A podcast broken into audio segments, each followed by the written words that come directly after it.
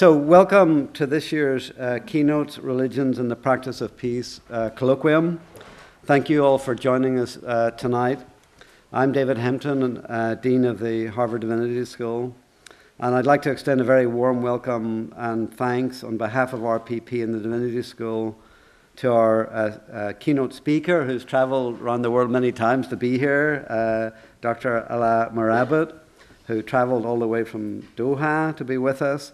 And, um, and we have already put to work with two wonderful sessions already, so we're, um, we are um, uh, keeping her very busy. And also a special welcome to tonight's moderator and discussant, Uh, my colleague, um, Professor uh, Jocelyn uh, Cesari. Uh, Jocelyn, really great to have you with us. We'd also like to thank the Women's Studies and Religion Program at Harvard Divinity School for co-sponsoring.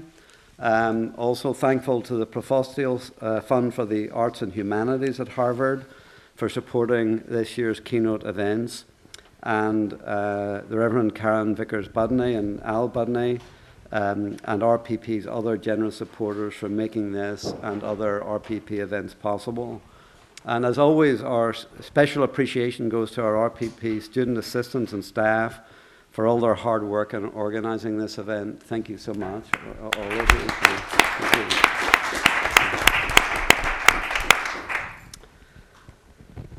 A goal of these um, R P P colloquium sessions is not only to learn about peace, um, but also to practice peace uh, with one another.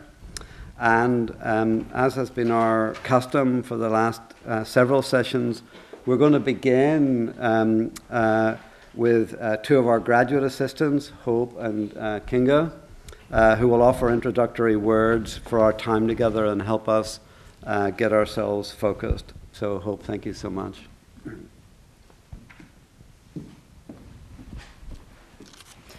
We are gathered to advance sustainable peace and to learn and grow in our peace practice. Let's begin by cultivating engaged, caring, and appreciative relationships here and in all of our settings. Sustainable peace is a complex endeavor to which everyone has much to contribute. We'd like to share some aspirations, which we hope you'll help us keep in view. As members of one human family, how can we relate to one another in a spirit of love and friendship despite our differences, disagreements, and limitations? How can we acknowledge contributions from all cultures and traditions as equally valuable and appreciate and benefit from everyone's experiences and personal wisdom?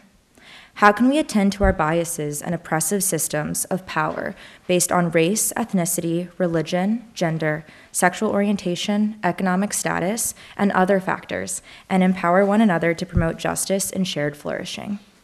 How can we work for equity and justice in ways that are humanizing, build connection, and promote healing and transformation? What wisdom, knowledge, and spiritual resources do we need to do this? Please join us in creating a courageous, respectful, and forgiving space conducive to deep sharing, deep listening, and mutual learning. Let's practice shared, sharing questions and comments, as well as concerns and differences of view, while maintaining a validating environment across difference. We are interdependent, and we need one another to expand our vision and help us consider our blind spots.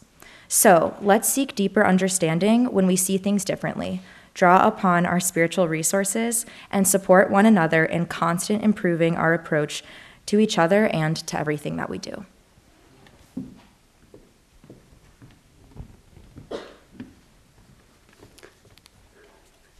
Thank you, Hope, for sharing those aspirations and raising those highly pertinent questions. We acknowledge that uh, sharing the conversation of this kind is challenging, and listening to other perspectives and sharing our own makes us vulnerable and feel very uncomfortable. And it can be hard to process this in the moment and even find words. But at the same time, I hope you do agree that things, these things are very essential for us, for our growth and collaboration towards sustainable peace. So we all thank all of you in advance for this. Uh, now to give an overview of uh, today's program, Uh, we will begin and end with a moment of uh, silence. Um, but first, after the introductions, Doctor Murabit will present uh, her talk which will be followed by a brief response from Professor Cesari here. And then they will join in a conversation between Professor Cesari and, and Doctor Murabit. Then after that, we'll give you five minutes to actually discuss um, with your neighbor, to the person next to you. And then finally, we'll open up the floor for questions and answers. And if you prefer to actually submit those questions in writings, uh, please uh, do so. Uh, we will have the team members from R P P go around and collect the questions before actually the session starts. Um, but also if you prefer to submit uh, during the course of the uh, session also, you're most welcome to uh, put it in the basket, actually question basket at the reception table, or you can always post it on the R P P website and the email as well. So let's begin now with a moment of silent contemplation or prayer, in gratitude and in remembrance of all lives who are suffering here and around the world, and set our intentions for our practice of peace.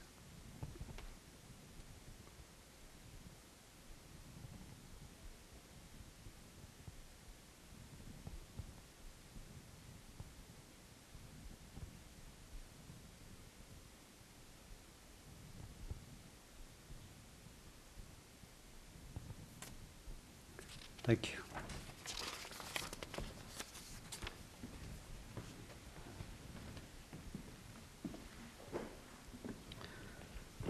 So thank you, uh, Hope and Kinga, for um, helping uh, center us. Um, in the One Harvard uh, Sustainable Peace Initiative, we're exploring how the university here at Harvard can draw upon its cross-disciplinary resources and global reach to help mainstream sustainable peace as a goal of leadership across sectors and communities, and to explore innovative approaches to operationalizing this goal in specific contexts.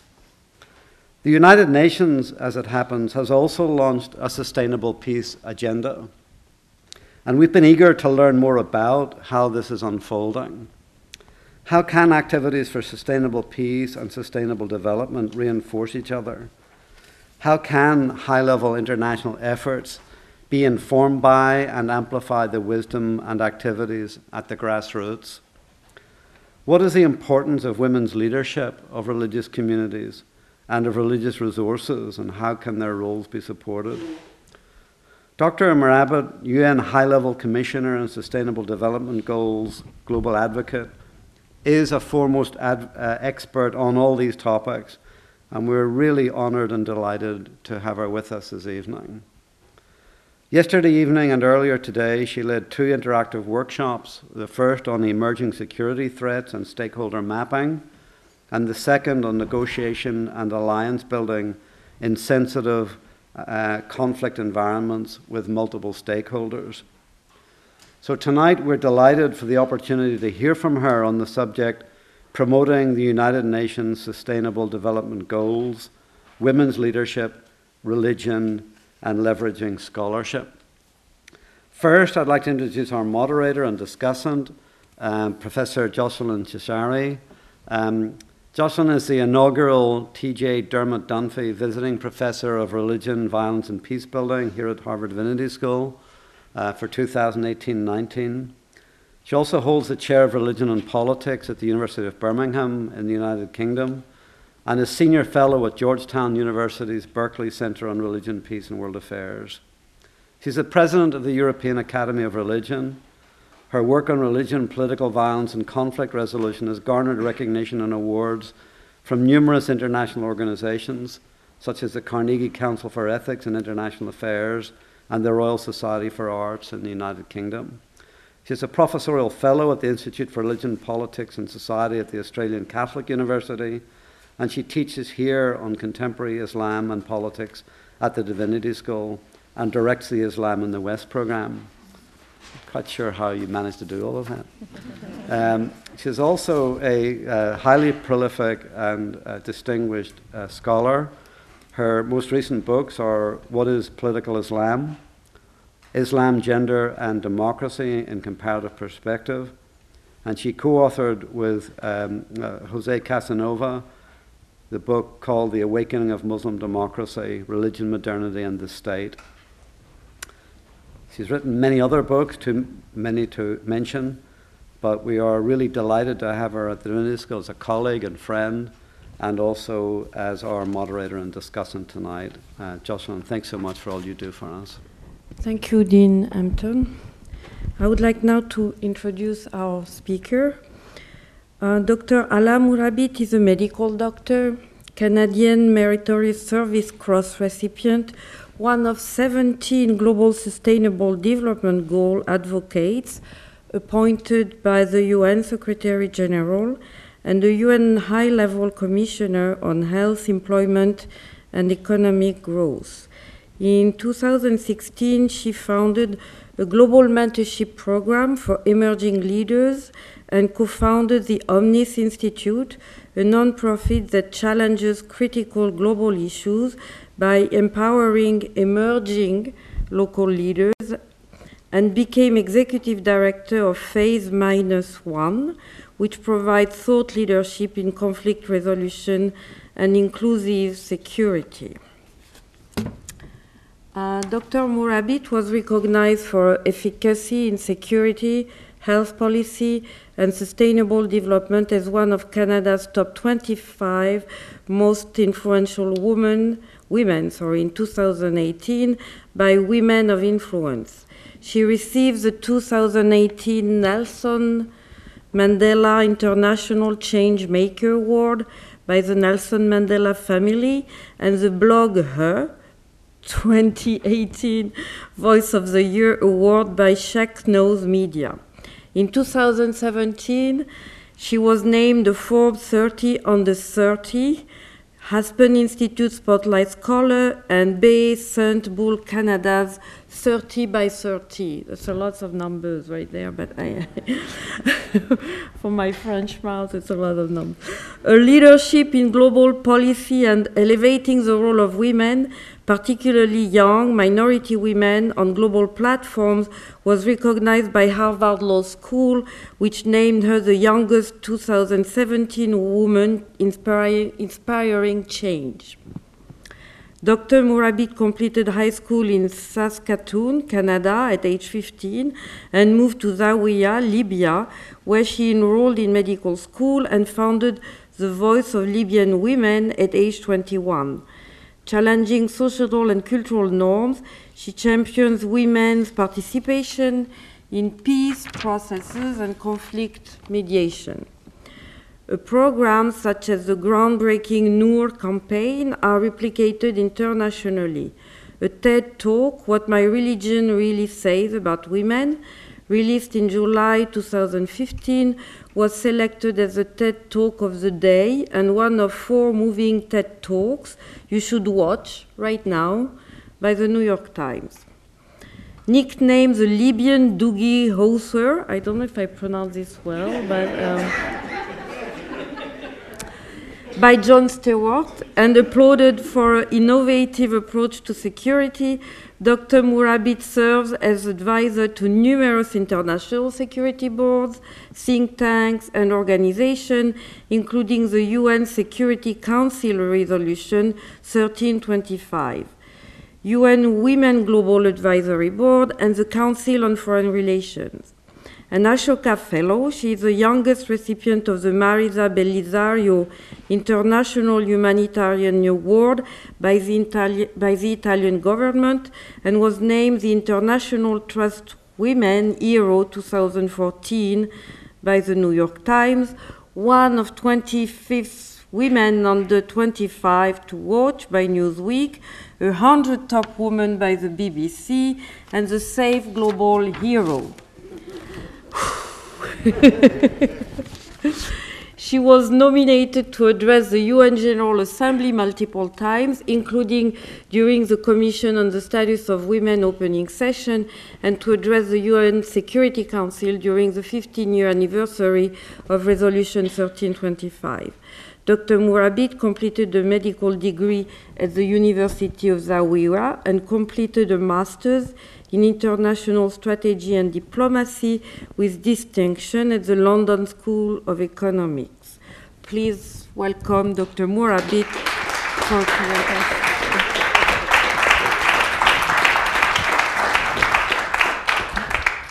I actually quite liked that introduction. I think it went quite well. And, uh, um, so I am incredibly honored and excited to be here today. Um, the past couple of days, uh, as Dean Hampton mentioned, we had a, a, one, a couple of uh, great exercises. Um, the first was stakeholder mapping, and I think there's a few people here that did stakeholder mapping.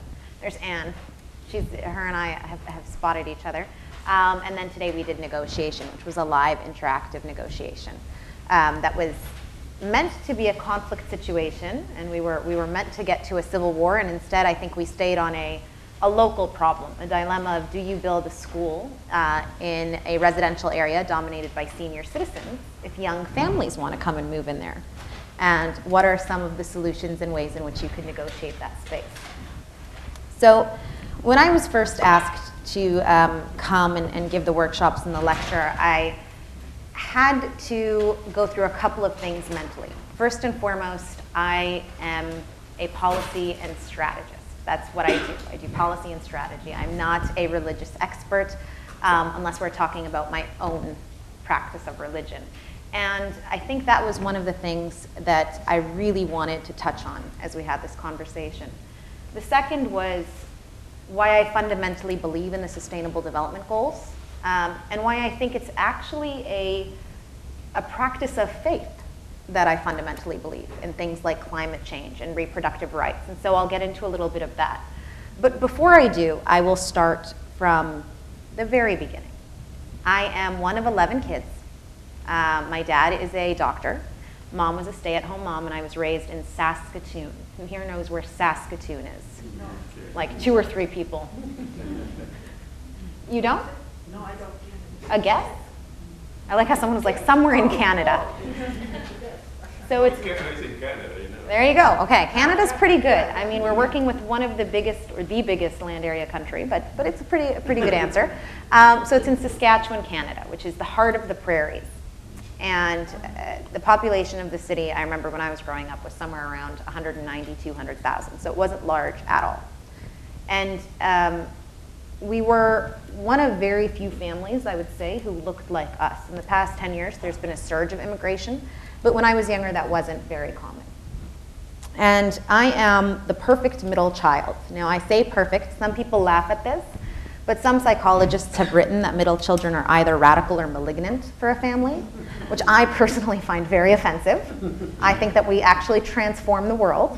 Um, and, and there's the extinction right now of the middle child. A lot of families are only having two kids. So I just want to say, middle children change everything. They're fantastic. I'm going to plug for the middle child. Um, but I have five older brothers and sisters and five younger. And growing up, right? But, I mean, it's a good place to be. I get all the benefits of being older and, you know, and none of the responsibility uh, and all the perks of being younger. I'm not going to deny it. It was a pretty fantastic place to grow up. But growing up, I knew without a doubt that I wanted to go into medicine. Uh, my dad was a doctor. Um, my oldest sister, who is arguably one of my biggest role models, was going into medicine. And you know, I think especially when we talk about faiths, it's interesting to me because I fundamentally believe the walls of a hospital have probably heard more prayer than any church or synagogue or mosque. To me, it is one of the places where people are their most faithful, uh, their most generous, their most merciful. Um, and, and, and I can argue that people who in any other circumstance would say they are not faithful are praying in the walls of a hospital. And so to me, it was a place where you genuinely get to see people at their most human. And I always felt very comfortable in the walls of a hospital. I felt like this is a way in which I could contribute, but also a way which was needed. So growing up, that was the plan. Um, I knew that from as young as five and six years old. Uh, we have a running joke in my family, for any PhDs, you will not find this funny. Um, about what a real doctor looks like, and that was automatically a surgeon, right? I mean, that's, you know, an internist just Googles things, or at, back in the time they would just look at their, you know, dictionary and uh, an encyclopedia of health challenges. The surgeons are the ones you really want to fix things. And so the running joke um, was, you know, when you're on a plane and, and you're having a heart attack, which doctor do you want? And that was the doctor I was going to be. That was all I knew when I was young. I was going to be the doctor you wanted on a plane. Um, and as I got older and kind of went through the motions and knew medicine was the plan, um, I was at fifteen considering whether or not I would go through, finished high school quite early at fifteen, considering whether or not I would stay in Saskatoon, where I would have to probably complete two bachelor's degrees before I was old enough to be considered for medicine. And I knew I wanted it. And my mom had moved to Libya a year earlier, and I said, well, what's the option of doing it there? Up until that point in my life, I had never really felt challenged because of my gender at all. And so people who know me in high school, when, when I talk about what I do now, they're like, what? When did that happen? Um, which is fair. I never once felt like I was in a position of inferiority. I never once felt like I was in a position where I couldn't accomplish. I never felt like I was in a position where um, a system was created to ensure that I couldn't succeed, ever. It was actually quite the opposite. In my family, my father, like most immigrant fathers, um, prioritized overwhelmingly school. How well you did in school. That was the metric for whether or not you could go with friends or if you could um, you know, go on that camping trip. That was the metric. And I did really well in school. So I was always told, whatever you want you can to achieve, you can. You want to be a doctor, you want to go, if I told my mom I wanted to go to the moon, she would probably say, okay, I'll pack you lunch. Like there was no hesitation there. And from a religious perspective, my parents always, you know, my mom used to say to me, the mercy from your parents, God has a hundred times that. And she would always tell me, because I had a, I had a few problems with the local mosque. I would go to the, I, I was always opinionated, I always have been, uh, and I would go to the local mosque and be told often uh, that my opinions weren't always necessary.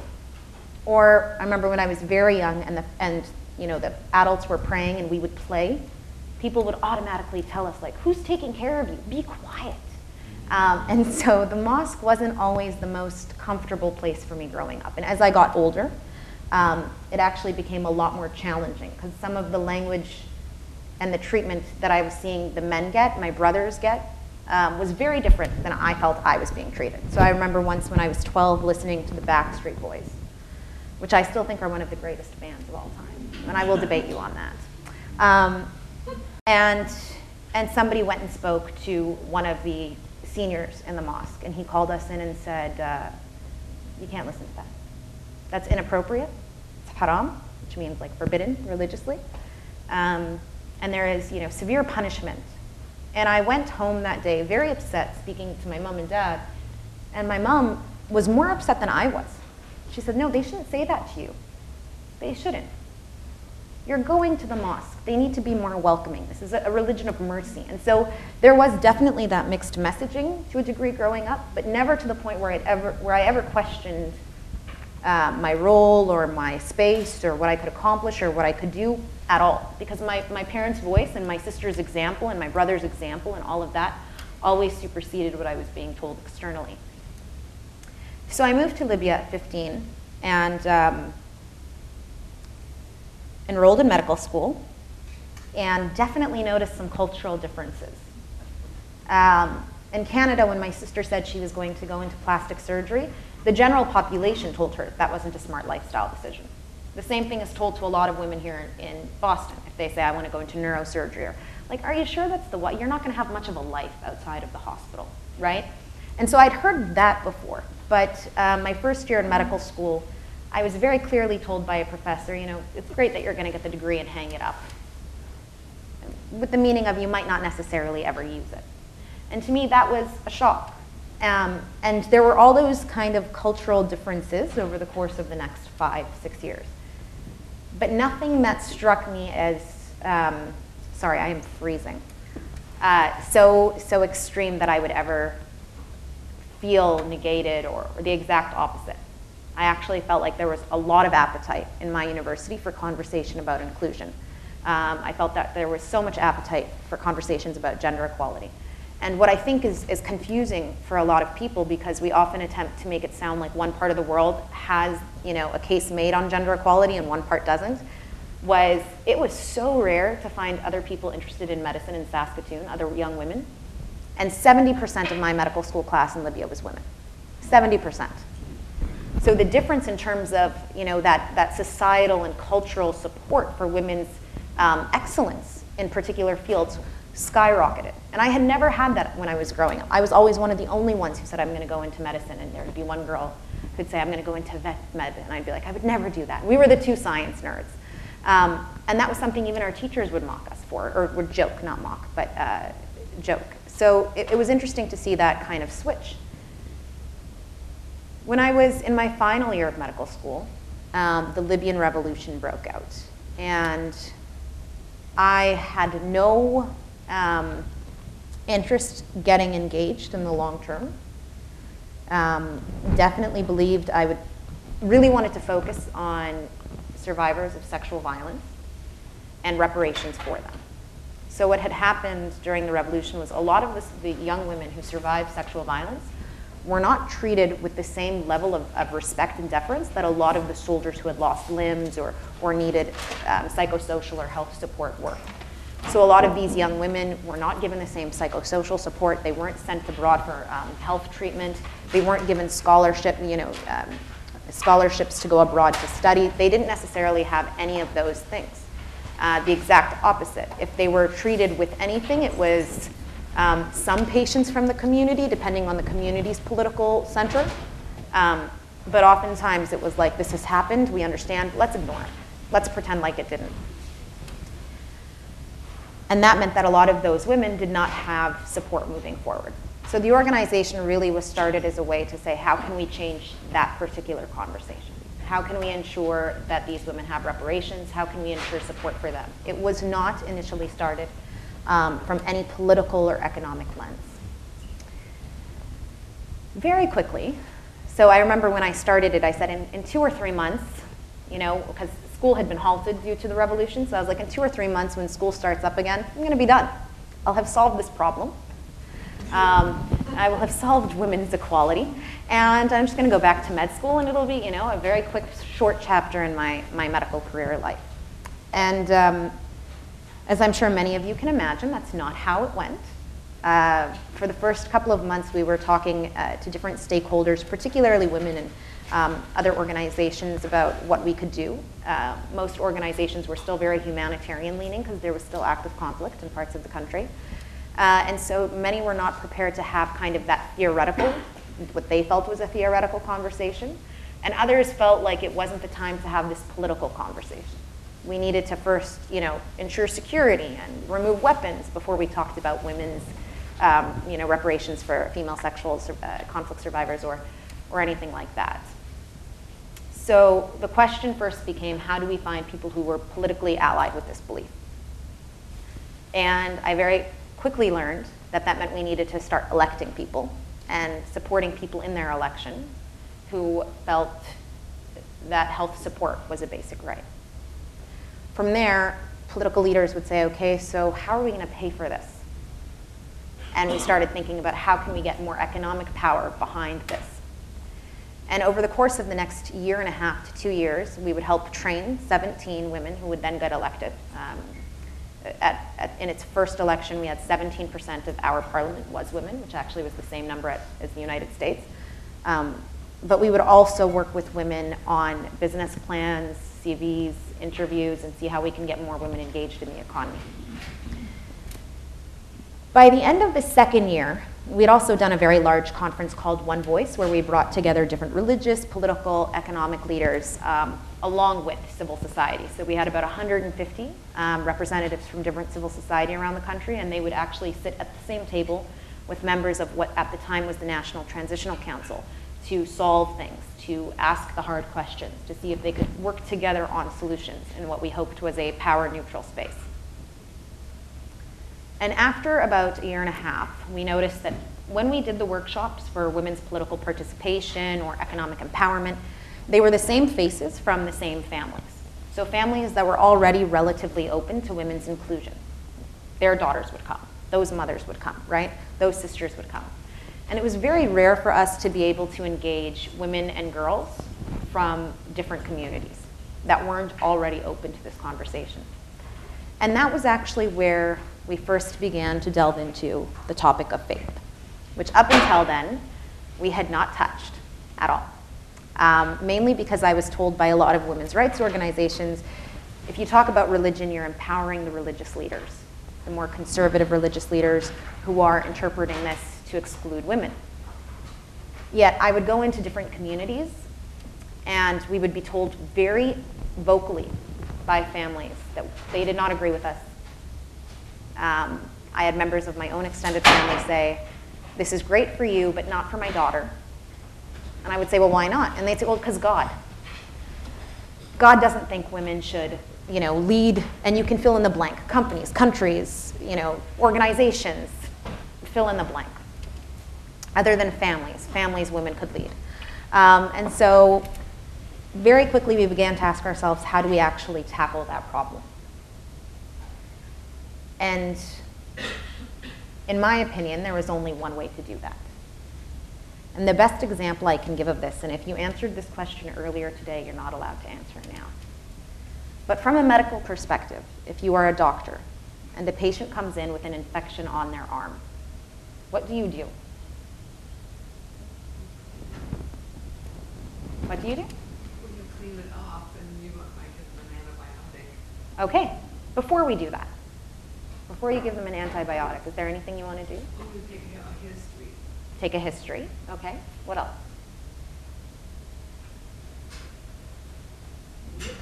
Look at it. You look at it. I hope so. I hope so. What else? You engage with, you know, what's your name? Like, that's one thing. Okay. We, you know, person. Okay, so that's part of the history. What else? I suppose you have to ask permission to treat it, to ask for the patient's permission. Oh, you're a much better doctor than I am. I never ask. I'm just like, if you're here, I assume you want some help. So you're going to take a history. You're definitely going to want to know what kind of strain it is, right? And then you'll want to debride and clean it. And debriding is oftentimes painful and a bit more difficult than a simple, you know, putting a simple Band-Aid on top and some rubbing alcohol. But it does prevent the patient from coming back a week later and needing what? If that had gone untreated. What would happen to that patient's arm? You'd probably have to amputate, right? If, it, if that infection got into the bone and spread. So the reality is, by taking a proper history, by learning as much as we can about the root challenges, by actually knowing exactly what we're dealing with, and by taking the time and energy and expertise to treat it properly, even though it's more cost-intensive and time-intensive, and, and definitely needs a lot more special, specialized knowledge, we can prevent a bigger challenge a week down, right? And so from a medical perspective, identifying that root challenge was incredibly important. Why do we not have more girls coming from families that are not often in the workshops we're doing or in the seminars we're doing? And if the challenge is an assumed religious challenge, how do we then treat that? So we started with something called International Purple Hijab Day. International Purple Hijab and tie. We asked people to wear ties and scarves, ribbons, et cetera. But the idea behind it was a day of solidarity. And that for us was testing the water. It's February thirteenth every year. It's an international um, day, and it, it's action against domestic violence. It's actually celebrated because a man killed his wife in New York.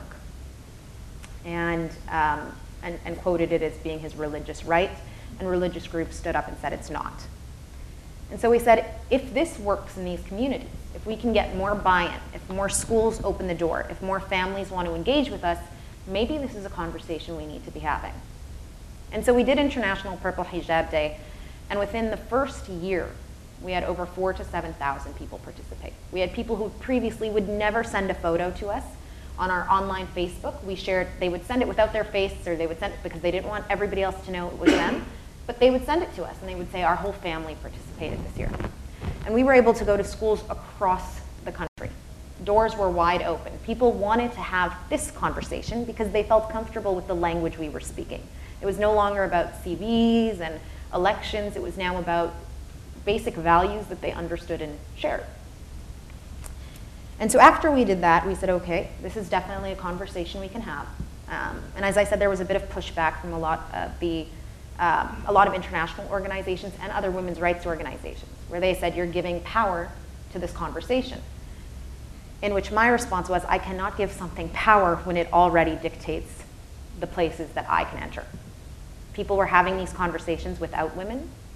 Um, they were leveraging this interpretation to exclude women. And so when somebody has more power than you in a particular society, I'm not giving them power. I'm leveraging that to get my own. And so we did something called the Noor campaign. And Noor in Arabic means um, to enlighten. It's this notion that this was a conversation that wasn't necessarily right versus wrong, but it was definitely, definitely one that only had one perspective that was being heard. And so to be able to do the Noor campaign, we wanted to go to another level.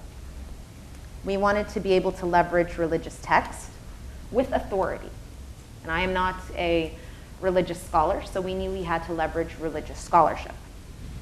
And we went to the highest religious authority in the country and gave them a list of the hadiths, which are uh, sayings of, of uh, actions of the Prophet, and um, verses from the Quran that we wanted to use. The Quran is the Islamic uh, holy book. And over the course of six months, we went back and forth with them on those hadith. They confirmed them, which was important to us because we wanted their logo saying this was legitimate. We're not, you know, cherry picking religious uh, sayings. We're not reinterpreting it. This is somebody you trust has approved of our use of this. We wanted that logo because we felt like that would give us a footprint in many communities. But then to go a step further, they said, listen, you can't use the logo if you have a billboard with a lot of faces on it. Um, we don't like this commercial. There's, there's some crude language. And so we actually worked with them over the course of six months to make sure that that messaging was something that they were comfortable with, but that we were still using the messaging we felt was important. And people often ask me why we chose to do this.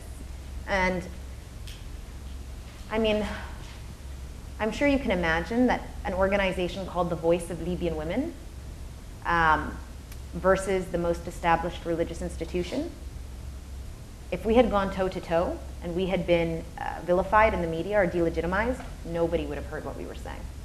So to us, the importance was getting our message out and getting it out through channels that people trusted, so the message was already more trusted. Particularly given we were talking about interpretation of faith and saying that the interpretation of some of these verses was leveraged for political and economic gain by other parties. So the Noor campaign first started with a soft media launch.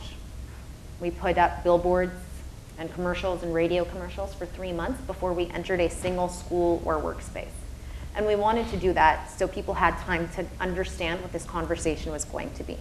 We didn't want to be the first time they heard this to be when we were in the room, because the immediate reaction would have been negative, we think.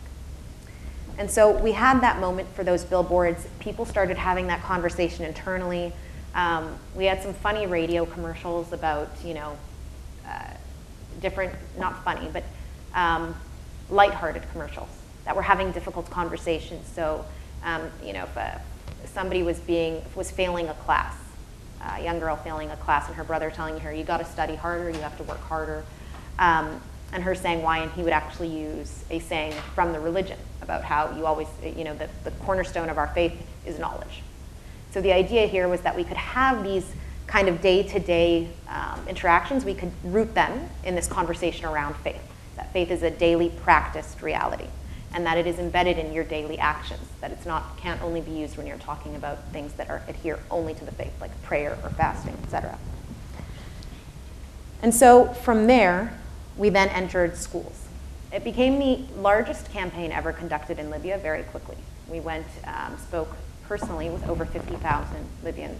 Um, and we did this through teams, so it wasn't me individually. We had teams in every single one of our cities. And those teams were made up of local leaders.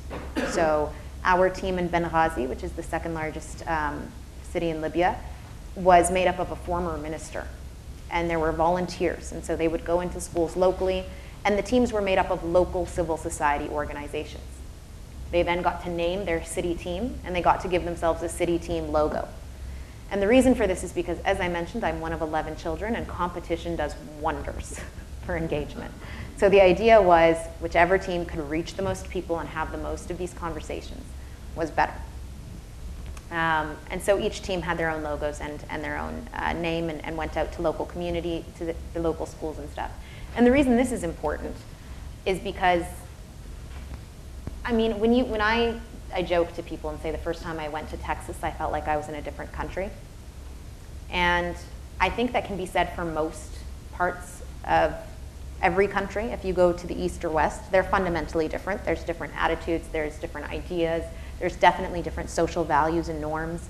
And so for me to go to a community that was not my own and to talk about something as personal and as valued as faith, it's very easy to overlook what I'm saying simply by saying, oh, she doesn't come from here.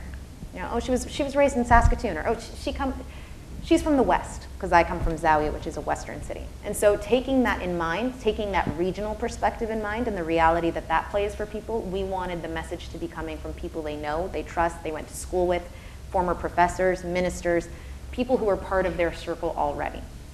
That way, we were able to secure the message, which was using hadiths and, and verses that were already approved by the Ministry of Religion, so people could trust the message. We were able to take away the potential for people to ignore the messenger, because the messenger was somebody they trusted, et cetera. And so we wanted to make sure this was as credible as possible on every side. And the last component of the Noor campaign was to get surveys. What we wanted from all of this was data. We don't have a lot of data.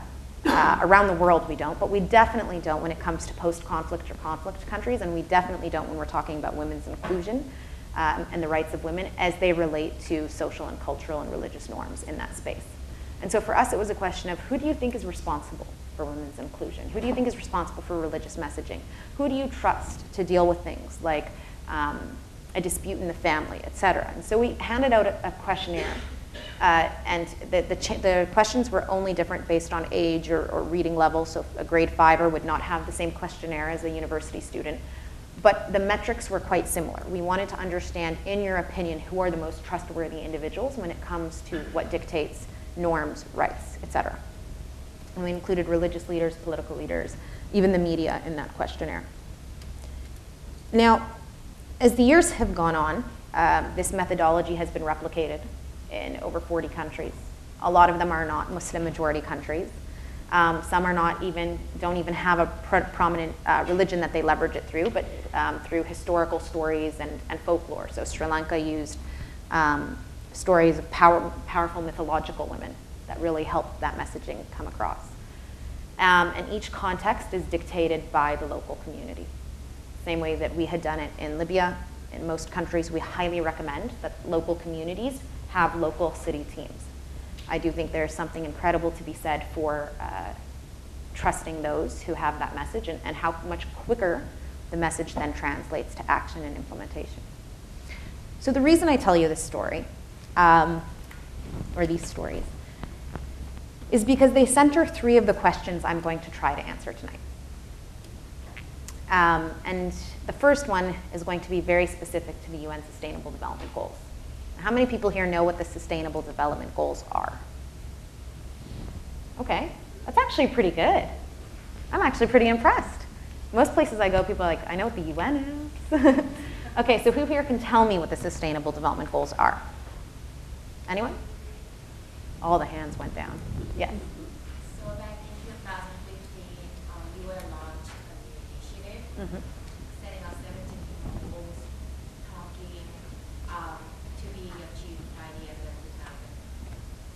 Mm-hmm. And was the dealing with lots of different social and environmental issues being tackled as the top priority. Perfect. So they're part of Agenda twenty thirty, which is an agenda that the United Nations has set out to accomplish by twenty thirty. They are seventeen goals that go from everything from no poverty to reducing inequalities to economic growth to climate change, life on land, life underwater, partnerships, and peace, justice, and strong institutions. Um, which is the biggest difference from the Millennium Development Goals, which were pre two thousand.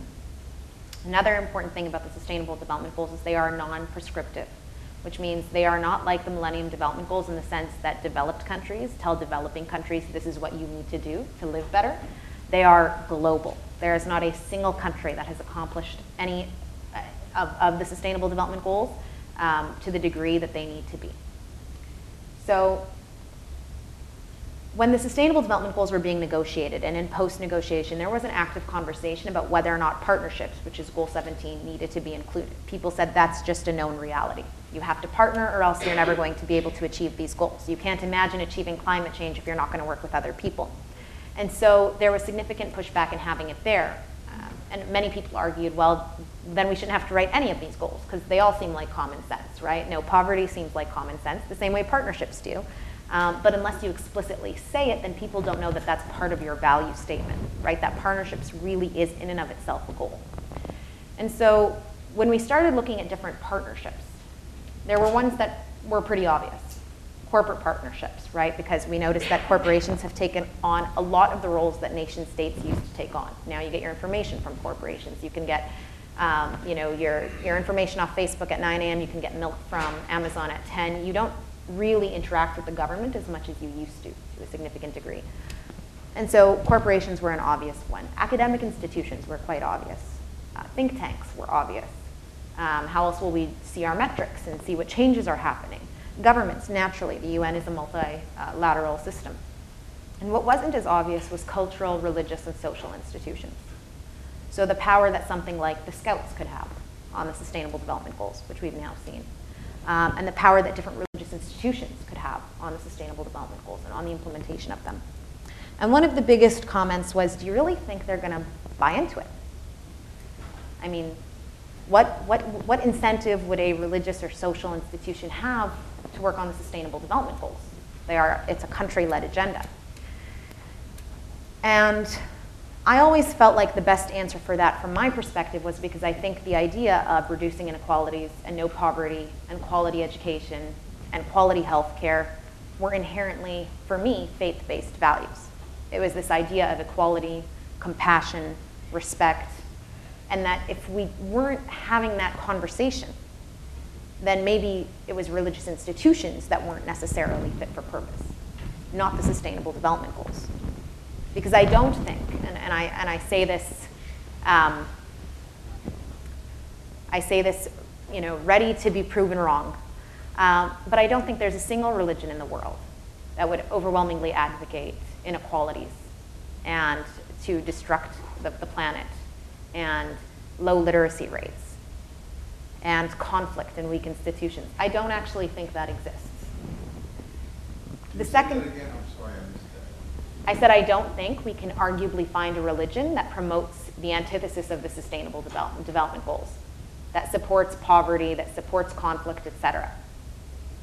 That, but that's not the same thing as saying that there's any religion out there that actually supports doing away with poverty. It's a different, that's, that's, a, that's a, from my perspective, Oh, I agree. No, I agree with you. Yeah. Right. That's and a tricky statement, and I don't mean to be challenging at all. No, no, please do. But I'm, you know, religions are not for poverty, but they're, they're not against poverty well, either. But religions aren't really for or against anything. Let's let's be. No, no. Wow. But that's, I'm a preacher. You just hurt yeah. my feelings. No, no. I apologize, but no, let's. No, no. Let's be fair. Let, let, let's, let's actually take this, this to, the, to the next level. Religions aren't necessarily for or against anything. Religions are, our understanding of religion may be, but religion in of itself, if we look at just the documentation, it's words on a piece of paper. What it needs is it needs human interpretation. And so the human interpretation of faith may not be for or against poverty. Do you agree or disagree with me there? No, I, I get what you're saying. I think um, my response, and I think my fundamental belief, is that there can be wonderful poets, wonderful interpreters. Um, we all, I'm sure, adhere to different scholars within our own faith and feel as though that scholar is, is the most expert. Um, but the fundamental reality is as much as you can respect an interpretation, it is still a human-based interpretation. That is my belief. And I think that a lot of the challenges that we do see in religion today um, are born out of a realization that that interpretation is, for the most part, in most major faiths, particularly the major Abrahamic faiths, is a very exclusionary interpretation. And what that means is, I think my personal challenge, and, and probably the challenge that I am sure I will have until I am one hundred years old, if I live that long, God willing, um, is marrying what I believe about the religion to what I hear in interpretation about the religion, about my own faith. And so I think one of the, the things that I always keep in mind is, first off, religious institutions are just that. They are institutions. Um, they may not necessarily mirror your own daily practice. And oftentimes, that leadership, the same way we see it in government and corporations, et cetera, is heavily male-dominated. That's been very true for Islam, and that's very true for Abrahamic faiths. And so if you are not there for the reading and for the contextualization and the interpretation of that faith, then you are often not there for the implementation of those policies. You are left out entirely of that interpretation. And that is something that we have seen when it comes to women's inclusion in religion. That because women were often not there during that interpretive phase, those voices, those experiences have not been included in the implementation post fact. And that can be now for, for Islam, and that can be for Christianity, for, Juda for Judaism, et cetera. Um, and I think that when we look at really kind of what defines faith practice, or at least what has defined it for me and what has defined it in my own work, is a belief that oftentimes if we do not challenge that, if we do not challenge the, the lack of inclusive interpretation and the lack of inclusive leadership, then those faiths are definitely used for political, economic, and, and social gain, but also they're not necessarily fit to serve many of our communities. And so my answer to your question about religions not necessarily being for poverty is that we haven't interpreted them uh, for action against poverty is because we haven't interpreted them to be that way. When I think of Islam and the way my parents taught it to me, and, and the idea that it is of mercy and it is of grace and it is forgiveness, um, and that God is the most beneficial and the most merciful, I automatically assume, based on that text, that it is a religion that is overwhelmingly opposed to waste and to poverty. That would be my personal understanding of the faith. And I think what faith communities have not leveraged enough um, is, the, is, is challenging interpretation that leans more negatively. And that's often because we don't necessarily have inclusive interpretation. We don't have uh, homeless people given the same level of respect in, in, in religious interpretation as we do those who get to live in those beautiful um, homes near, or near mosques and stuff like that. And that goes back to every major Abrahamic faith. And the last thing I'll touch on before we do open question and answer, because I'm sure there's going to be a lot, um, is, is really focusing on that inclusive interpretation. So when I am asked what I think the biggest challenge is for women's, uh, for religious institutions moving forward, um, my answer is always that I think, much like every other institution, every other corporation, every other space, religions do actually need inclusive leadership. We know that there isn't enough. I mean, we can see that, and we can also see when women's leadership does come in, that families and communities are more open and more willing to listen to different perspectives and opinions on what, are, what seem to be very strict faith-based notions. And so a good example I'll give here is, um, is there was a, and in my opinion it, it is um, a more extreme interpretation that a woman who is raped must marry her rapist.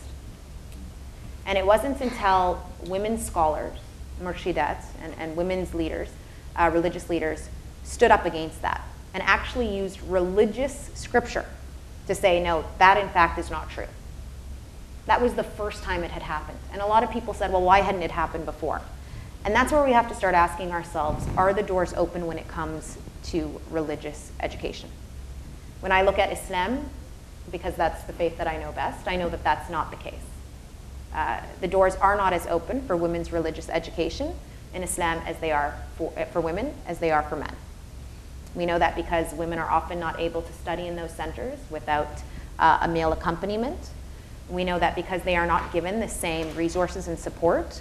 We know that because oftentimes women have isolated um, centers of education that are not deemed at the same level as men. Now, this will not surprise you, but most faiths mirror this. Mm-hmm. Be it Christianity, be it Judaism, the, the level of female scholarship and the openness to female scholarship in religion is much more limited. than it is for men. And then we ask ourselves why these interpretations are often very exclusionary. And so my ultimate question, I think, when it comes to the execution of the Sustainable Development Goals, peace in general, I mean, we know that women's inclusion when it comes to a corporate board, if you have thirty percent of women, people trust you more and you have higher economic output as a company, right? We know that if you have a minimum of thirty percent of women on a parliament, you are more trusted. Citizens have more trust in the government, and, the par and that um, group is considered more transparent. That's the perception, right? And perception is often reality. So we know that. We know that when it comes to inclusive peace processes, ninety percent of peace processes will fail within five years. When we include women, you look at a thirty-five times higher chance of them lasting fifteen years. We know that. We know women's inclusion economically, socially, politically pays dividends. And so I think the one, the one point that I always like to make um, is that why are we not asking those same questions about religion? Why are we not asking about inclusion in faith? Because I personally think that is the single most transformative. Thank you. Thank you.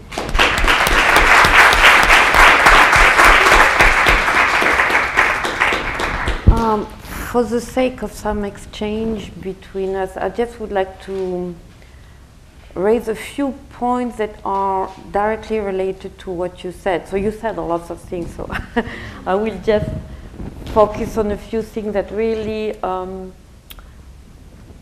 took, brought my attention. The first one is when you move to Libya and you realize that, not you, but uh, comparing to your situation with Canada, the status of women's rights in Libya, um, and the fact that women were indeed part of uh, lots of bodies of higher learning and part of social and economic forces.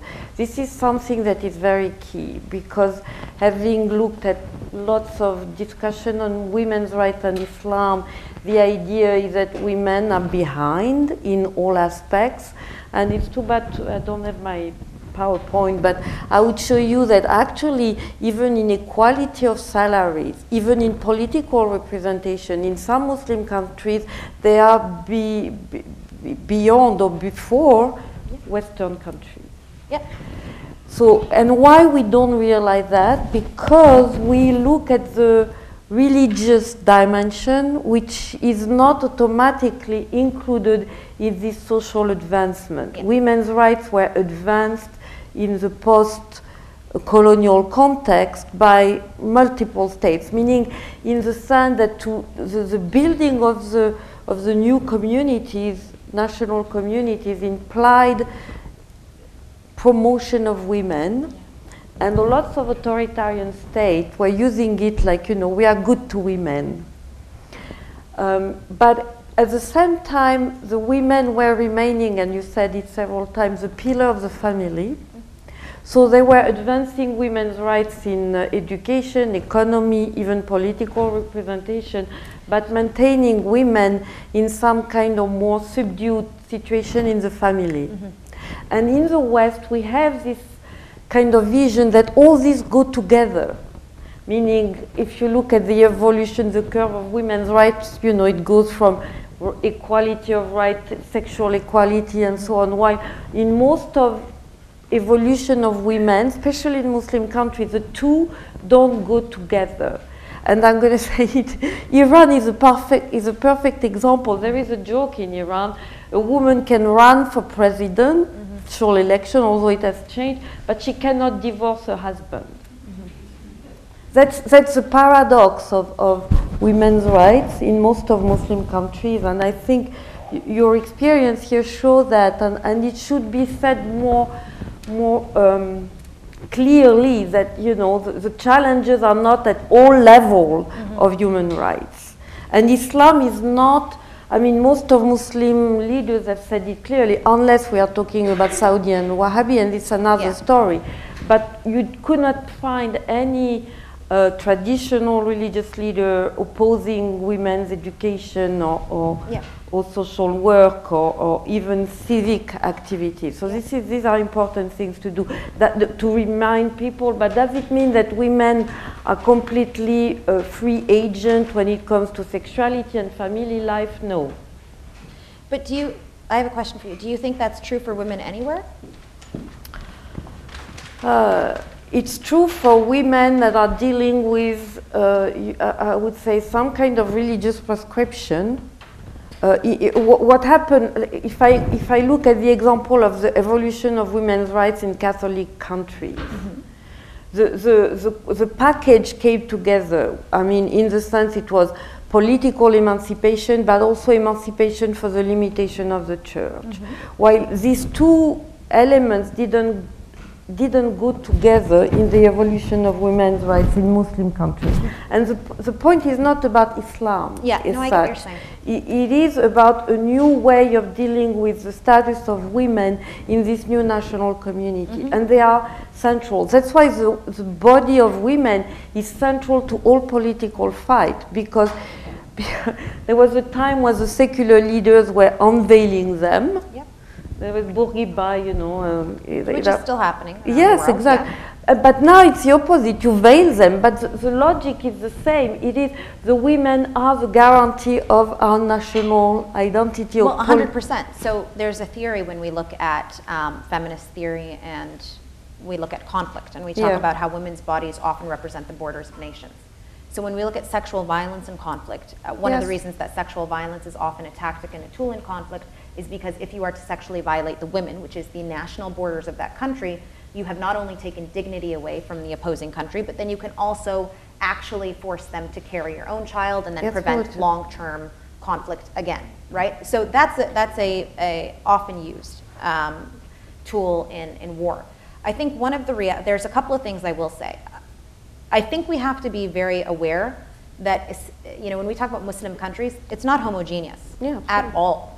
Muslim countries is a huge spectrum, um, and and you know Iran, I think, can very rarely be used as an example for the majority, and it's very easy. We see it in the media every day, and I think the reason that we don't know how incredibly powerful women are in yeah. many Muslim countries is because the media paints a very good picture of those you know kind of traditional Islamophobic tropes of women being um, you know complete, always covered in burqas, et cetera, et cetera.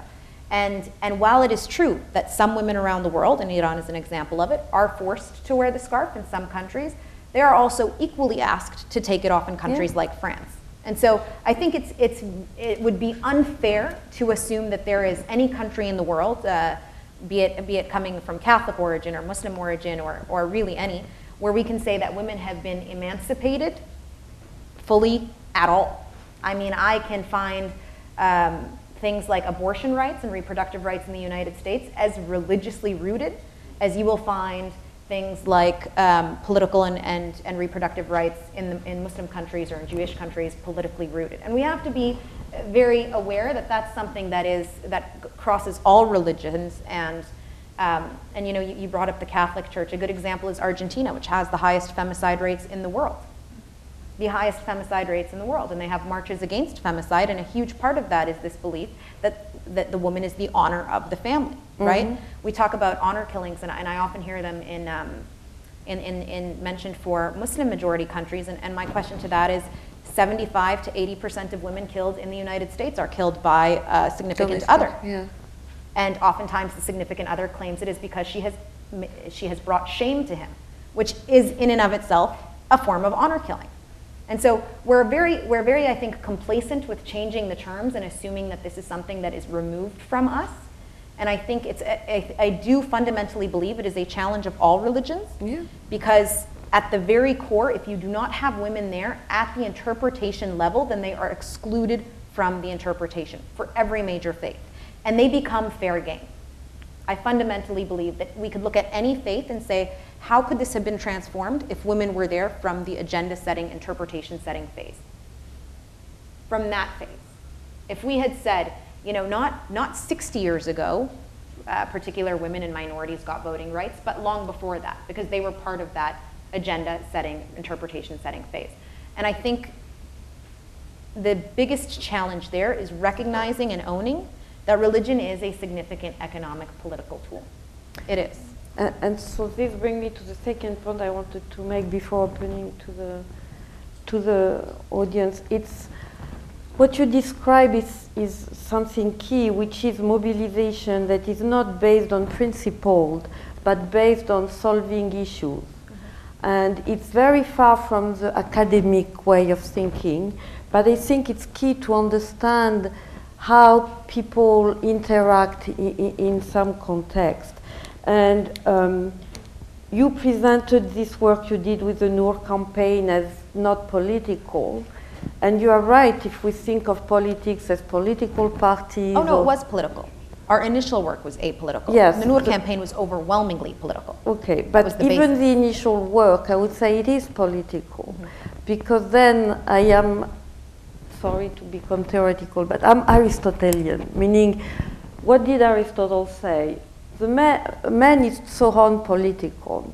The man is a political beast, meaning you do not exist, and politics doesn't mean political parties or state. It means what you mention strongly when you talk about Islam and religion is community.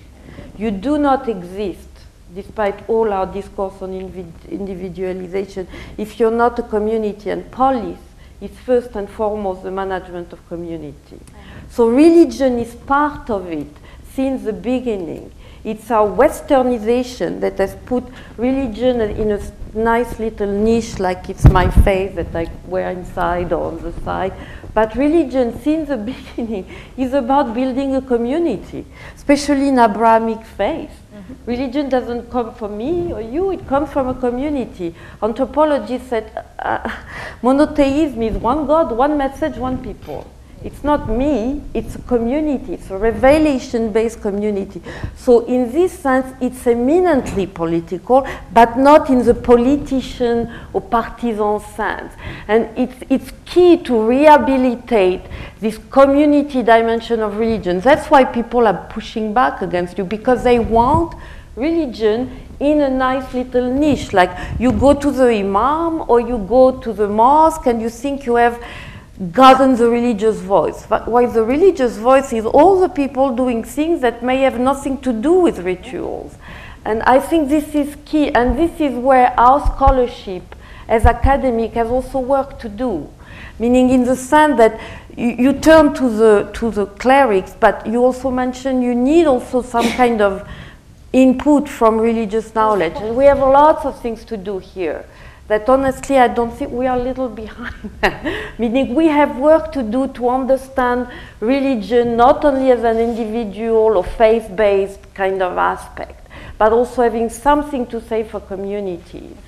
And, and the demand outside the West is huge for that. Maybe, I mean, even in the West, I would no. say, but we are little, so I want you to No, I, to I say fundamentally agree. I do think it is community, and I think the strength of the campaign was recognizing the importance of community. It was the reason we created local city teams. It was the reason we tried to ensure as much as possible that these were messages coming from a space that you trusted. Because when you hear something from your next door neighbor who you've known for twenty years, who is a member of yeah. your community, who you trust, who you admire, you know their morals, you know their values, you're a lot more likely to trust it. That's why word of mouth is still the best marketing technique in the world, despite you know, the emergence of the internet and all of that. I would go a step further in saying, and, and I think this is particularly true for the women and the minorities in the room, but it's also for the men. Um, it is impossible, I think, to be a woman today and not be inherently political. Yeah, Our absolutely. bodies are political. Yeah. Every time that you succeed, every time you fail, every time you enter a space, every time you leave a space. Um, I actually remember when I was uh, twenty-two, twenty-one or twenty-two, and one of my mentors, somebody who I admire and trust, um, who is, who is an older white man, said to me, listen, I have to be honest with you, because I was getting frustrated that people weren't listening to everything I said when I walked into a room. Um, he said, you know, you have to kind of prove yourself. And I said, well, what, do you, what on earth do you mean by that? And he said, well, when you walk into a room, people see four things. They see that you're a woman, they see you're, you know, Arab, uh, they see you're Muslim, and you're lucky this last one you'll grow out of, but they see that you're young. And I remember when I, he first said it, I was very frustrated with it, but it's true. We all walk into spaces with what are perceived to be our superficial identities, right? When I walk in, I have to almost, um, unfortunately, and, and I, I actually see it in my everyday life, where you almost have to prove that you're supposed to be in that room. And I'm sure most women here can attest to that as well in their own workspace. Or somebody will say something like, your English is so good, or you're so clever mm. for a young woman, or, um, at which point I always say, you're so clever for an old man. And, um, and, and the reality is we have those different political identities. The reason they're so important in today's world is because they are leveraged as political identities. They mean something for your socioeconomic status. Here in the United States, the color of your skin means something for your likelihood of dying in childbirth. These are realities, right? And you're not going to be able to walk away from them. But what we can do, and what I hope the Noor campaign did, and what I think a lot of religious scholarship can do, is actually leverage those identities to create communities where people can come and talk openly about the challenges, about whether or not, yes, their local mosque does actually serve the community well, or whether or not that local mosque needs to be transformed. The same goes for a church or a synagogue. How can our institutions, how can our religions better serve the purposes of our communities? Because, and, and I do think it is uh, the way in which religion is talked about right now, where the two are almost forcibly yeah. separated. And I do think that does a disservice. It fundamentally does a disservice. And the reason that religion becomes a much higher priority in post-conflict countries is often because it serves that original purpose of community. It's the one that, you know, religious institutions provide flour, they provide um, water, they, they take on the role almost of community service provider, and so there's a lot more interest and engagement with them. Yeah. And that's leveraged by groups that, that don't necessarily want to use religion for the best outcome. And I think what we need to be able to do is recognize that innate need for human community and connection and say, if religion is a platform that is, exists, it's, I personally don't think religion is going away. I think it will mutate in different forms, but it's not going away. And if that platform exists, how can we leverage it to ensure the best fit for this community, for it to be in its best form, in its most useful, most compassionate, most empathetic, most merciful form? How can we do that? Hmm. Um, I think we could go on and on, but it's better if we um, stop here because uh, we could.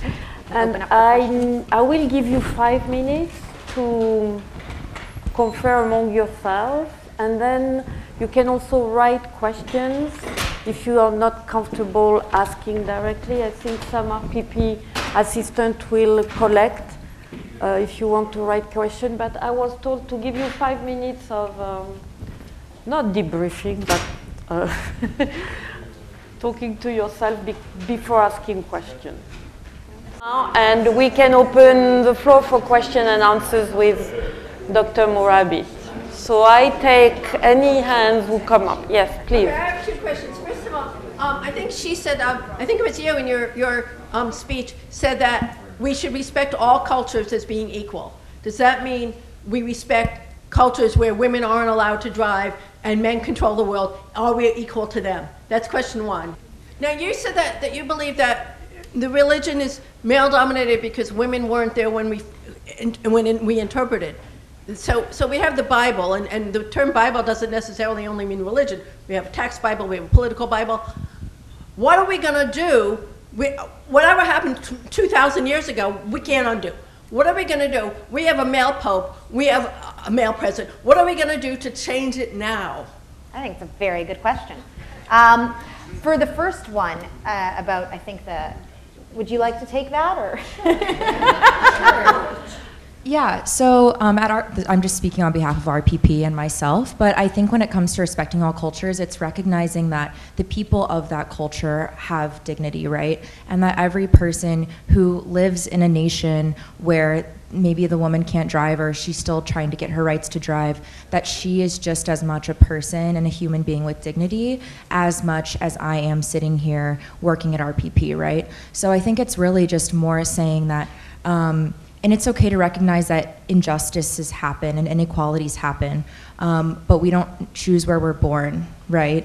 And that um, res respecting the people who live in those cultures and respecting those cultures and their experiences as, as legitimate is what we stand for, I think, in R P P. And I think that's my answer to your question. I think that's a fantastic answer. Yes. I do. I think that's a fantastic answer. And I, I would add in, you probably have a lot more in common with those women, and your government probably has a lot more in common with their governments than you guys have different, right? And so we have to recognize that there are different spheres of power.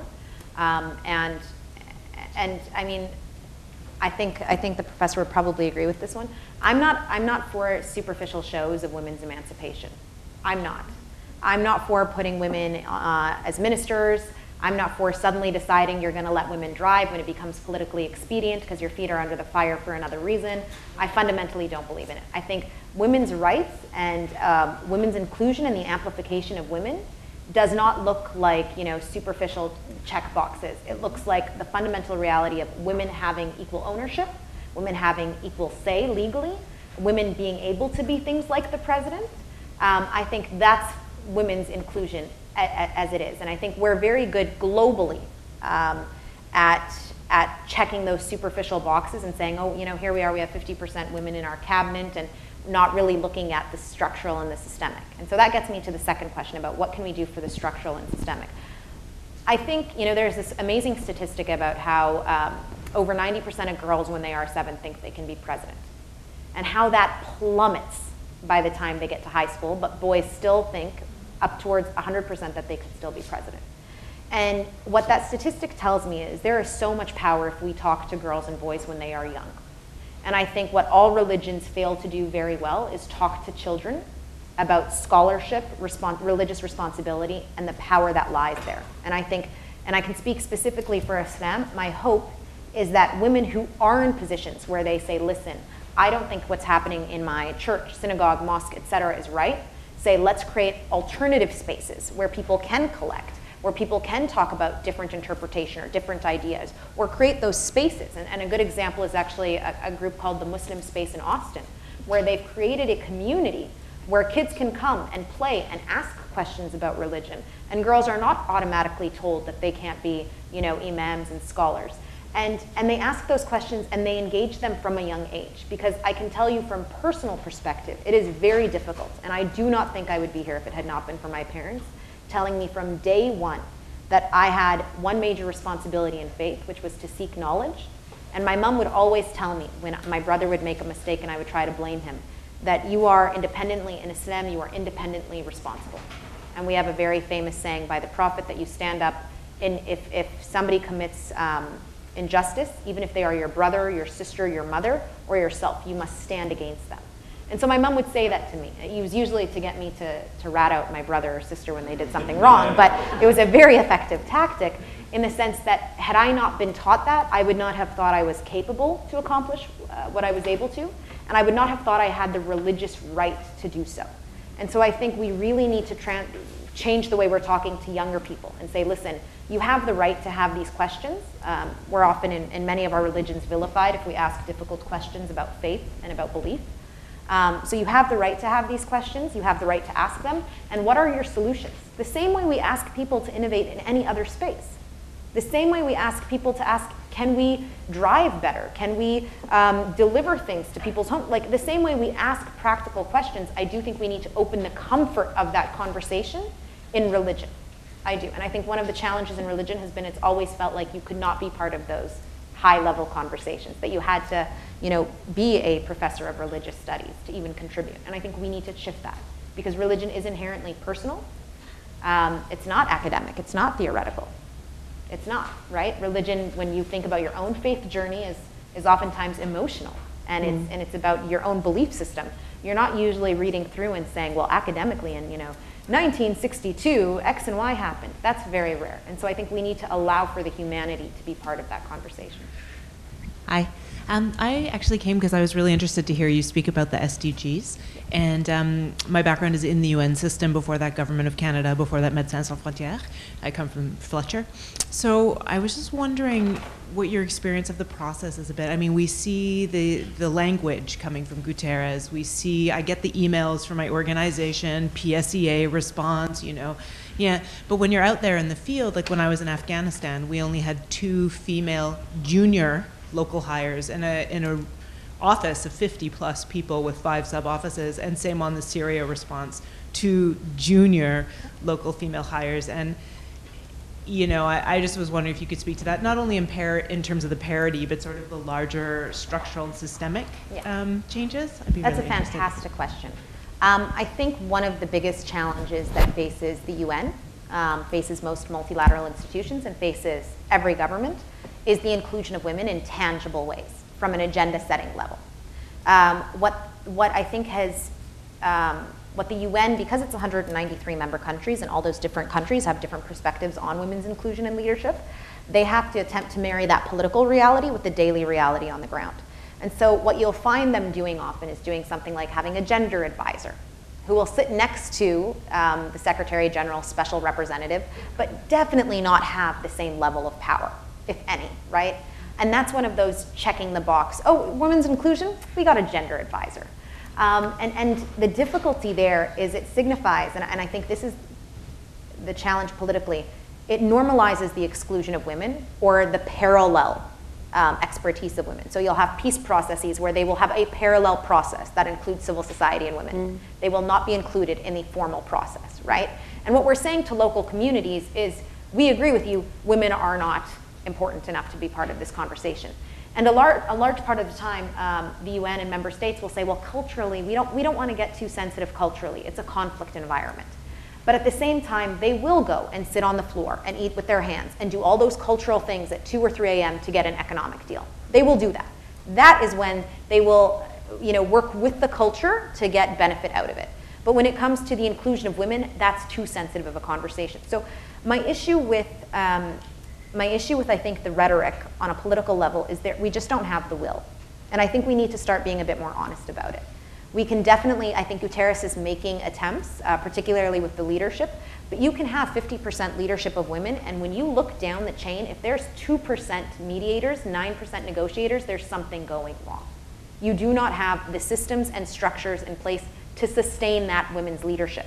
So we can have it now with Guterres, and with the very next Secretary General, go back to ten or twenty percent, and nobody would blink an eye. And I think we have to challenge ourselves and ask, if we had ten or twenty percent male leadership, would we be as complacent? Because I think that's one of our biggest issues. fifty percent was made a huge deal out of it. Everybody said, well, how is he gonna find qualified women? Where is he gonna find them? Is he gonna have to train them specifically?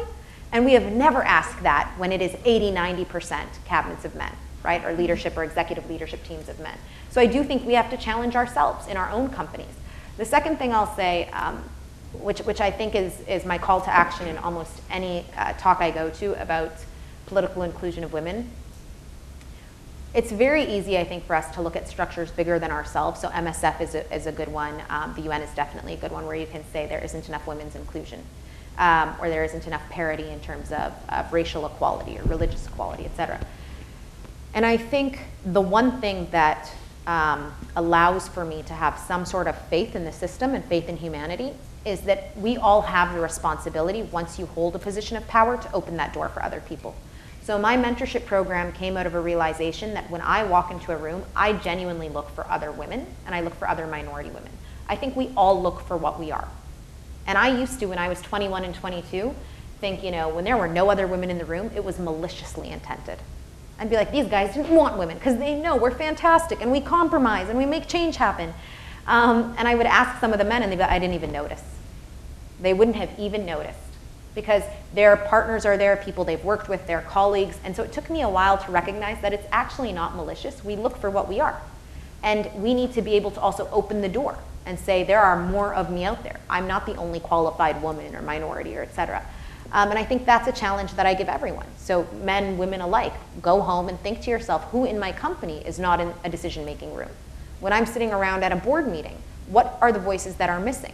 Especially the ones that don't look like me, because we very rarely ask that. I can tell you I've, I've never really looked around and thought about minority youth men as much as I do young women. Um, almost never.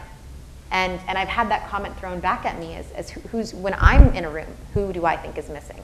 Uh, and and it's, it's exercised my ability to say, not only will I start a mentorship program and encourage more women to get engaged, but I'll also demand structural change. So how can we systemically within the U N and other bodies say from the internship level, which is unpaid still, which is a huge um, challenge for a lot of people who don't have the resources, but from an internship level, how can we ensure that as you climb up, women are increasingly included in managerial positions? Because we know from that first promotion, the first managerial promotion, how many, what's the percentage of women that make that first promotion compared to men? Who knows?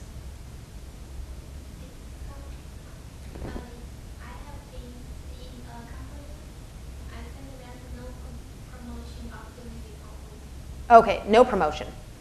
I mean, you should leave that company.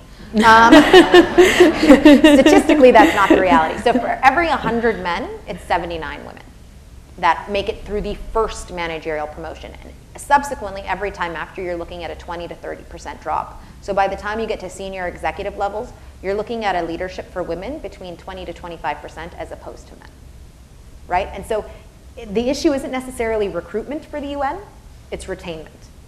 How do we actually retain Equal, um, women employees? How do we retain employees as they go through different life cycles? You'll notice there's a huge age discrepancy in leadership in the U N because it's not well versed to how can they actually work with a thirty-five-year-old woman in, the, in you know, the middle of her reproductive years as opposed to a sixty-five-year-old man who's at the end of his political career, right?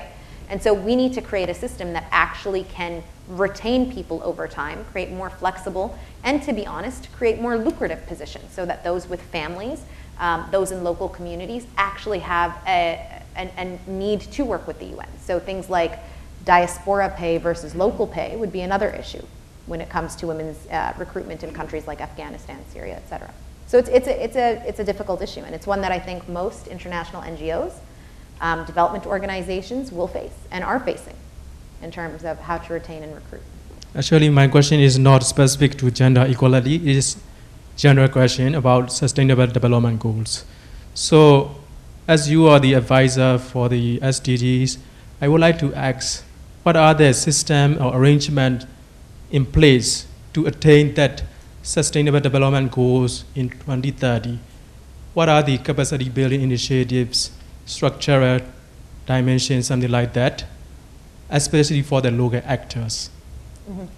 That's a very good question. Um, the Sustainable Development Goals, he's asking what are the national action plans, more or less, for the achievement of the Sustainable Development Goals. And some countries have put their national action plans together.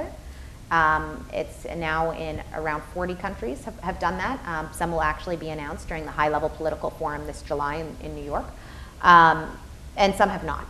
And the challenge with the Sustainable Development Goals, the underlying fundamental challenge with anything that is not legal doctrine in the U N, is that it really is about sovereign nation states choosing to be part of this. And so in twenty fifteen, one hundred ninety-three countries signed on, but there really isn't a checks and balances system at the U N level to say, if you don't do this, you're cut. That doesn't happen, right? They, the, the countries at a national and local and regional level, uh, regions have to decide whether or not they're going to do a national action plan. And U N member teams um, and U N member states can definitely engage with them and say, you know, we can work with you, we recommend. So the Office of Partnerships can say, we'll work with you to form a national action plan, we'll give you expertise, et cetera. Uh, but it, it has to be country-led. And so my biggest recommendation to countries that do not have a national action plan is for the civil society there, which is many, oftentimes robust civil society, to begin to engage on that. Uh, The S D Gs, I think, for civil society, um, and I compare them for me to Resolution thirteen twenty-five, which is Women, Peace, and Security. It was a U N Security Council resolution, are incredibly powerful. Some countries say it's just a piece of paper, right? Uh, which is true. It is.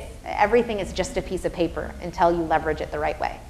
And for us, Resolution thirteen twenty-five, Women, Peace, and Security, meant I could use that piece of paper that my country agreed to to say, you need to listen to me. I need to be in these meetings. I need to be included in conflict mediation, conflict resolution meetings. I have a right to be here. You told the whole world that, right? And it was actually very good political leverage for me. And I do recommend to civil society to leverage the S D Gs in the same way.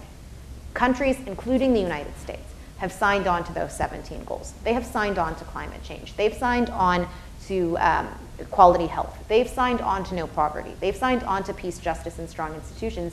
And in countries where the civil society is robust and capable, that's when government needs to have their feet held to the fire and say, these are commitments you made to the international community. These are commitments you need to meet at home. And we'll work with you on that national action plan. So, sorry, we actually had a one uh, anonymous writing question, so I thought I could pose it now. Um, if you had to point to, uh, say, one or two keys to improving the status of women globally, what would they be? Oh, that's easy, healthcare and education. I think if a woman does not have uh, complete control over her body, uh, it is difficult to ask her to have any type of leadership in other, or to demand that she has that type of leadership in other areas.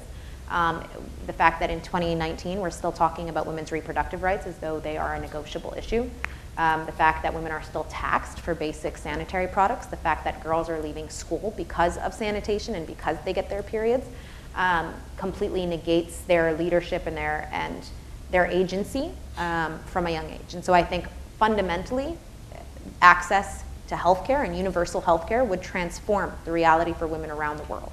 Um, second to that, education. Uh, if you educate ten percent of, of girls in a country, the G D P increases two to three percent. Um, when a girl is educated, she creates a cycle of education for her family. She marries later, she has less kids, she's more likely to vaccinate her kids. Um, when women are employed equally, to, they, they reinvest ninety percent of their income into their community as opposed to men who reinvest thirty to forty percent. So, and, and girls, when we equally educate and employ girls, we're looking at a greater economic growth than China and India combined. So I think at the bare minimum, if we were to meet education and healthcare, we would see incredible transformational things when it comes to women's inclusion, by sheer force of the fact that they can then tap into the agency they already have. I don't think we need to empower women. I think that's disingenuous. Women have agency, they are empowered. I think we need to ensure that structures and systems are in place where they can then tap into that agency at the same rates we allow for it to happen to young boys and men. Thank you very much. Uh, my name is Damaris, I come from Kenya, and I was just intrigued by you speaking about how you've been leveraging powers of communities and local actors to be able to succeed. And I'm thinking about Nairobi, which is a booming peace sector. And most of the people who work in that sector are not necessarily from the communities that come from there. And I'm wondering what kind of advice you'd uh, give to people who go to create or create peace with communities where they don't come from. I think that's a very good question. Um, it would be dishonest, I think, and, and the young woman who also worked at, uh, with the U N could have probably attest to this. It would be dishonest to say that peace building uh, and conflict in and of itself is not a huge economic, uh, is not a huge moneymaker. That would be disingenuous. It's why a lot of conflicts reemerge, ninety percent reemerge within five years, because war does mean a lot of money for a lot of people. Peace building does as well. Um, there are entire companies and organizations that are built under that premise, that go into local communities. Um, and I do, and this might be unfair of me, but I do fundamentally believe intention is different if you're going in for economics than it is when you are part of that community. And when peace and um, conflict are fundamental daily realities for you and for your family, I do think it's different than when you're parachuting in and um, part of a corporation that's, that's making money off of that conflict. That being said, I don't think it's going away anytime soon. Um, as emerging security threats increase, as we see more borderless conflict, as we see more uncontainable and unnegotiable conflict, um, we're going to see a lot more engagement from international actors. A good example is um, the Ebola conflict, right? You're, you're not going to negotiate with the disease, and so you do have um, what is assumed to be international expertise and international support come in. And in those instances, oftentimes the international support and expertise is much better paid than the local support and expertise. So you're facing the economic reality for the local community as well. My piece of advice for this, to be incredibly honest, is that local civil society needs to create a stronger community amongst itself. That is very difficult because local civil society is often pit against each other for funding opportunities and partner, mm. partnership opportunities with international organizations. But I genuinely think it is the only thing that works.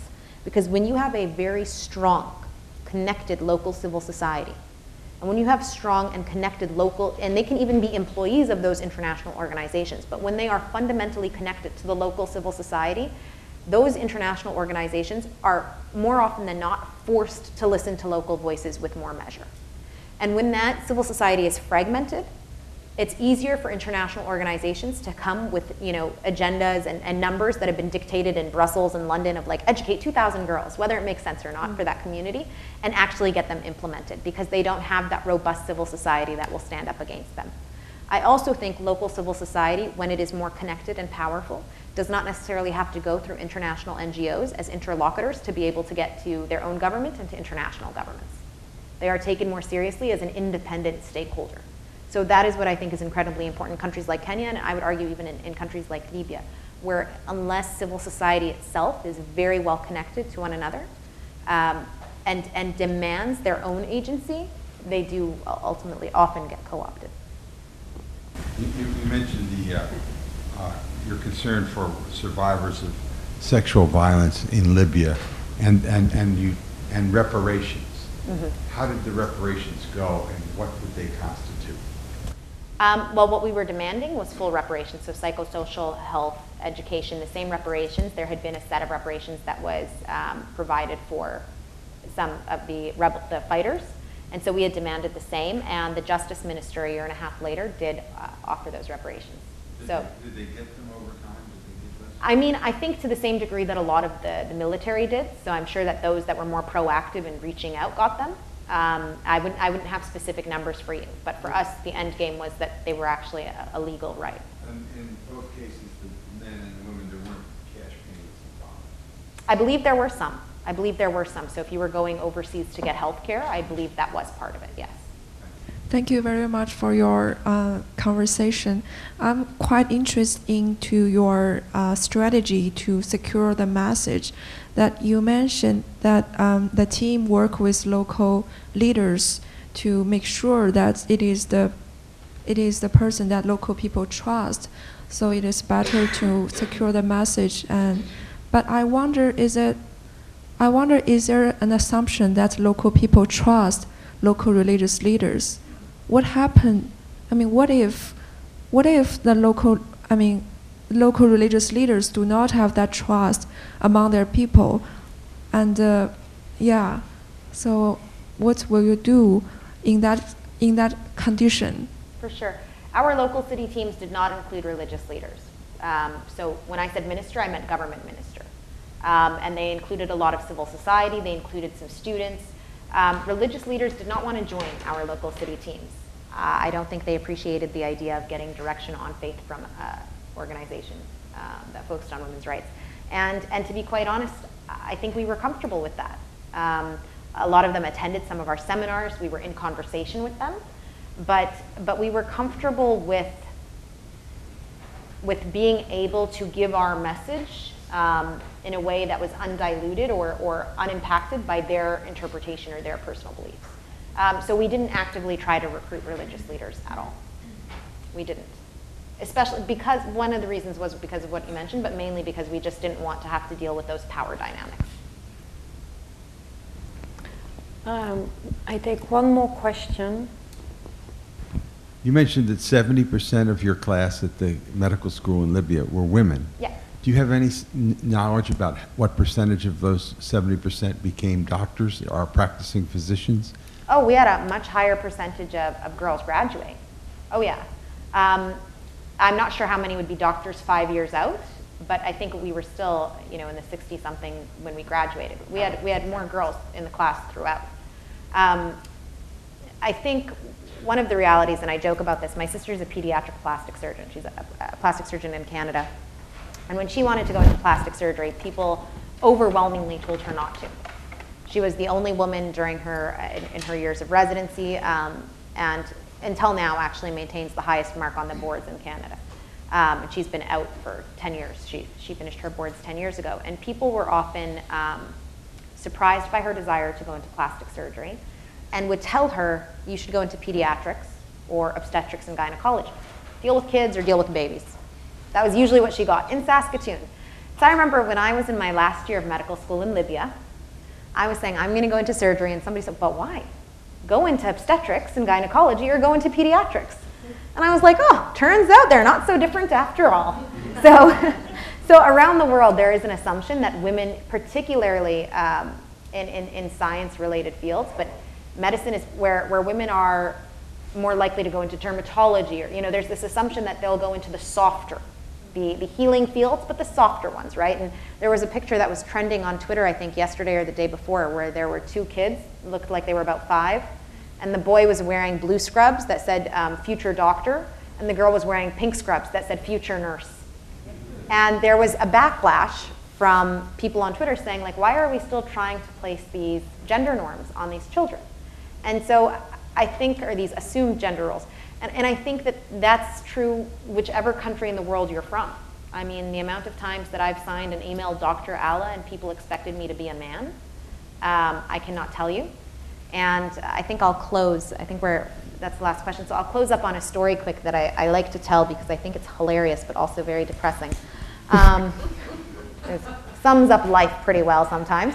Um, but when I was, went to my first big U N meeting, um, and the U N does this thing where they really, they etch your name into your nameplate, and they really want to show that they value your participation. And so I had prepared for about two weeks before this meeting. I flew in from Libya for it.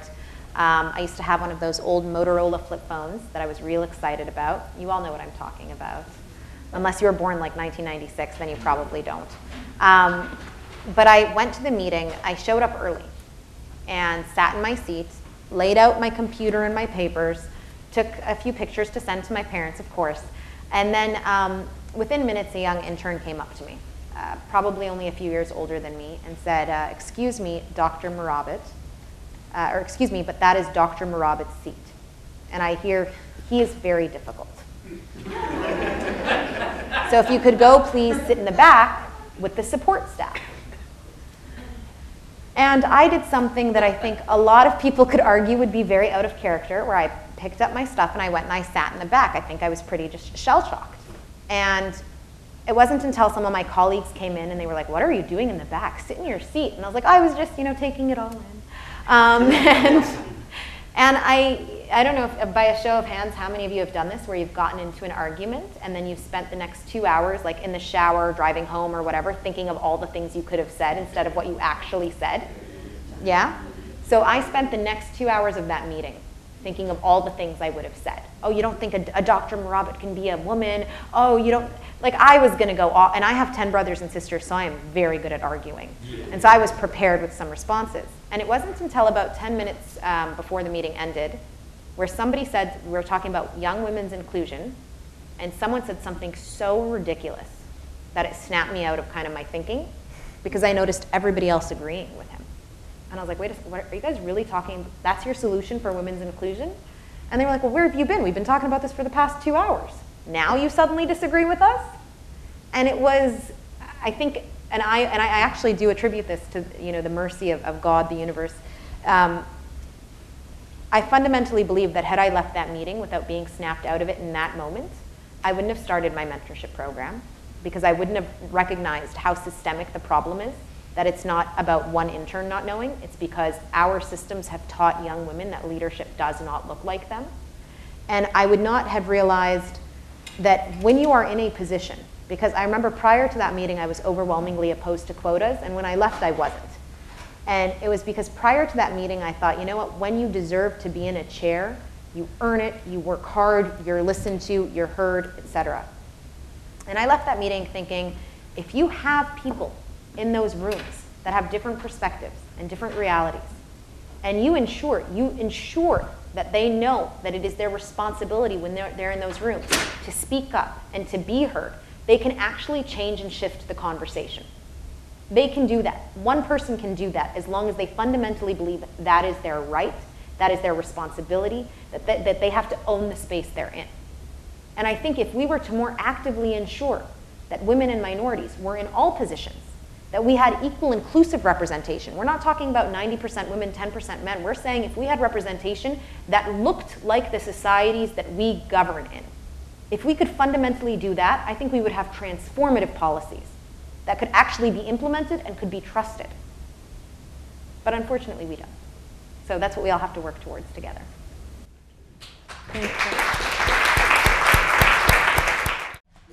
Yeah, thanks so much. Um, um, Maybe could I just ask one more question? And um, uh, I, I, I, I, I took the mic off. This better be real good deal. um, uh, so thank you so much, uh, both of you, for an uh, inspiring conversation and, and um, uh, a kind of moral, political community vision to. Um, And I suppose that's my question. I mean, as you look out from the U N and the Sustainable Development Goals and so on, what's your optimism level like um, about what we've talked about tonight? And are there real examples of countries that you think have made really substantial progress in, in, in these areas in the last twenty years, and, and that we might look to as, as exemplars going into the future? Um, I definitely think so. I think Rwanda is a very good example in terms of being able to take a very fragmented history and, and cultural reality and shift it um, to ensure greater inclusion. There's obviously challenges there, but I think in the, in the time that they've been able to completely shift a lot of cultural norms um, to the betterment of society, to ensure inclusion, to create significant growth and innovation, I, I do think they're a very good example in that regard. Um, they have the highest percentage of women in parliament. Um, they're That, that has really been spurred uh, predominantly by their investment in, of women economically and in their investment in I C T.